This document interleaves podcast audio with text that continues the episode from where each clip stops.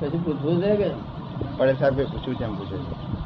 Relative and super relative એ કે છે મારે રિલેટિવ અને સુપર રિલેટિવ આ બંને વચ્ચેનો તફાવત સમજવો છે.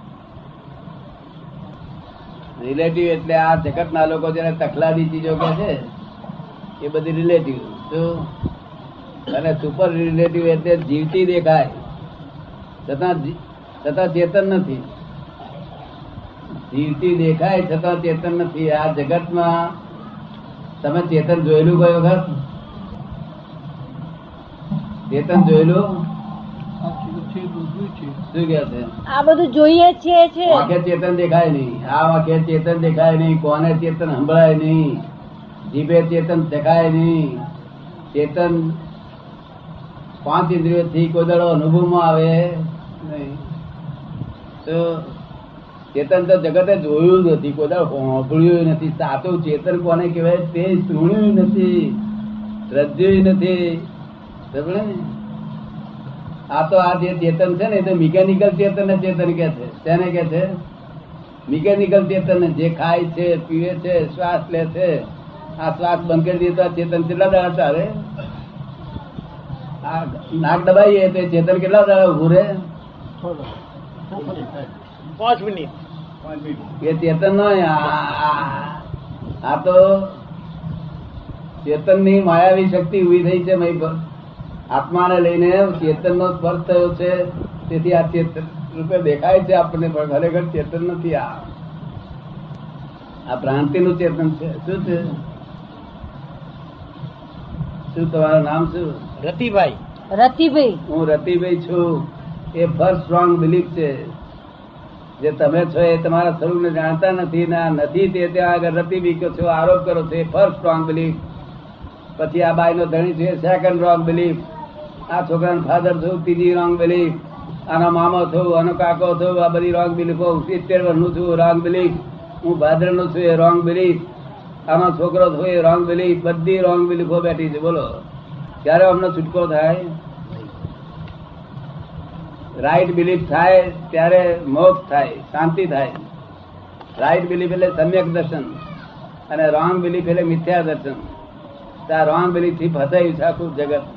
રોંગ બિલીફ તમારે રોંગ બિલીફો ગઈ ને બધી?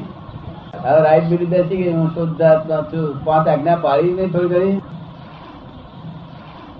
એ કે છે, હજુ જરા રિલેટિવ અને સુપર રિલેટિવ વચ્ચેનો તફાવત વધારે સમજાવો. આ સુપર રિલેટિવ એટલે આ ચેતન જેવું લક્ષણ દેખાય છે, પણ ચેતન નથી. લોકો અજાણે કે આ ચેતન છે નો ચેતન.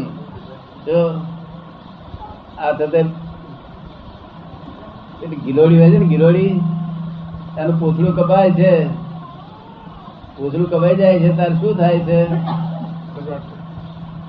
હાલે છે. એ શા દ્વારા હાલે છે? એમાં જીવ છે ચેતન છે એમાં. પેલી ગધી ગિલોડી ચાલી ગઈ તેમાં ચેતન નથી? તો એક ચેતન બે ચેતન થયા? ગિલોડી ચાલી ગઈ ને ચેતન નો સ્વભાવ છે સંકુચિત થવાનો સંકુચ થાય વિકાસ થાય. શું થયું?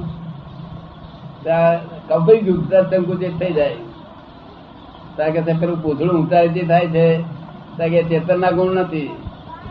એ બીજા જળ ના ગુણ છે, જળ એવી ચીજ છે કે જે ઊંચાઈથી થાય એવું એમાં આપો આપોઆપ થાય.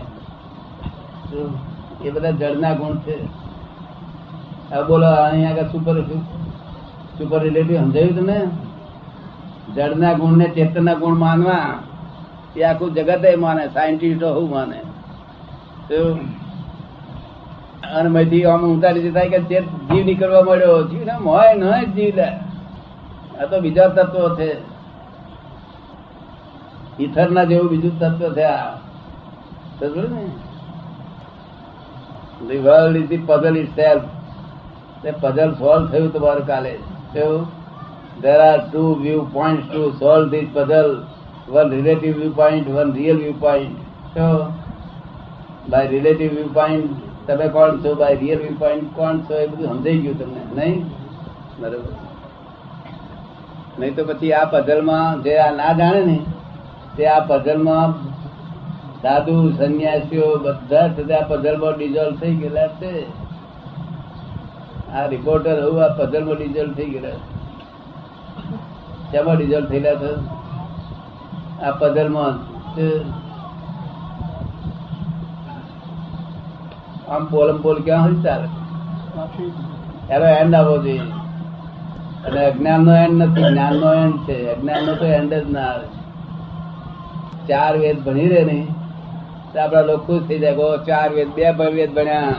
આ દ્વિવેદી થયો. ત્રણ વેદ ભણ્યા ત્યાં ત્રિવેદી થયો. ચાર વેદ ભણ્યા ત્યાં ચતુર્વેદી થયો.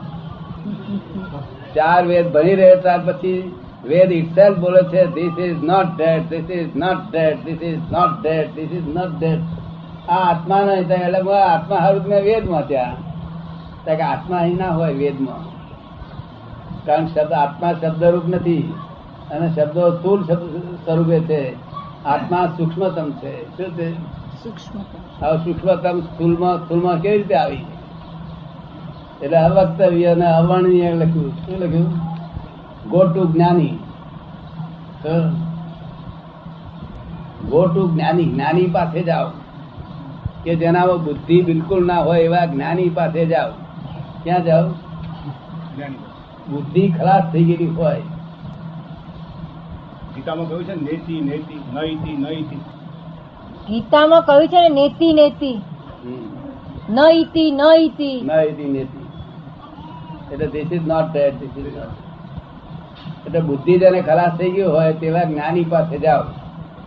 તમારે ખલાસ થઈ થોડી વાર બાકી છે હજુ? બાકી છે. હજુ ખલાસ નહીં થઈ નહીં? અમારી ખલાસ થઈ ગયેલી બુદ્ધિ. અમારે તેથી અમે પુસ્તકમાં લખ્યું છે અમે અબુધ છીએ અબુધ છે એવું લખેલું હોય.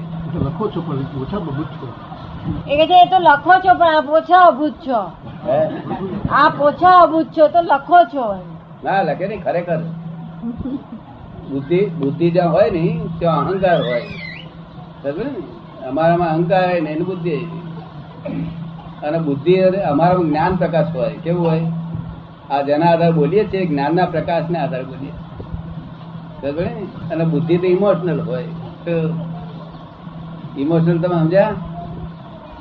આ ગાડી ઇમોશનલ થાય દશા થાય? આ ગાડી મોશનમાં ચાલે છે? એ ઇમોશન થાય શી દશા થાય? એક્સિડન્ટ હે? એક્સિડન્ટ થાય. આમાં ઇમોશન ચાલે તો માણસ બેસનાર શું થાય ભાઈ? કુદતી કુદતી કુદતી ગાડી ચાલે. એ રીતે માણસ ઇમોશન થઈ એ જીવાત નહીં મરી જાય છે આખો દાડો ઇમોશનલ ઇમોશનલ ઇમોશનલ ઇમોશનલ અને જાણે સુઈ સુઈ લઈ જવા ધાર્યું છે ચિંતાઓ જ કર્યા કરે. એમાં શું લઈ જવા ત્યાં ધાર્યું છે? લાકડામાં જવાનું છે તો લાકડામાં નહીં ગયેલા એવા ખરા અહીં આણંદમાં? હે? બધા લાકડામાં જ જવાનું. તો આ સંસાર મનમાં શું જાણે છે? કે હું છું જ ચાલશે કે હું નહીં હોઉં શું થશે? છોડીને શું બળાપો કર્યા કરે. તો જોયું ને, તોય બળાપો કર્યા કરે. છોકરો છોકરો હમો થાય તો બળાપો કરે. જન્મ્યા પેલા ચાલતો ફરી બોલો છે.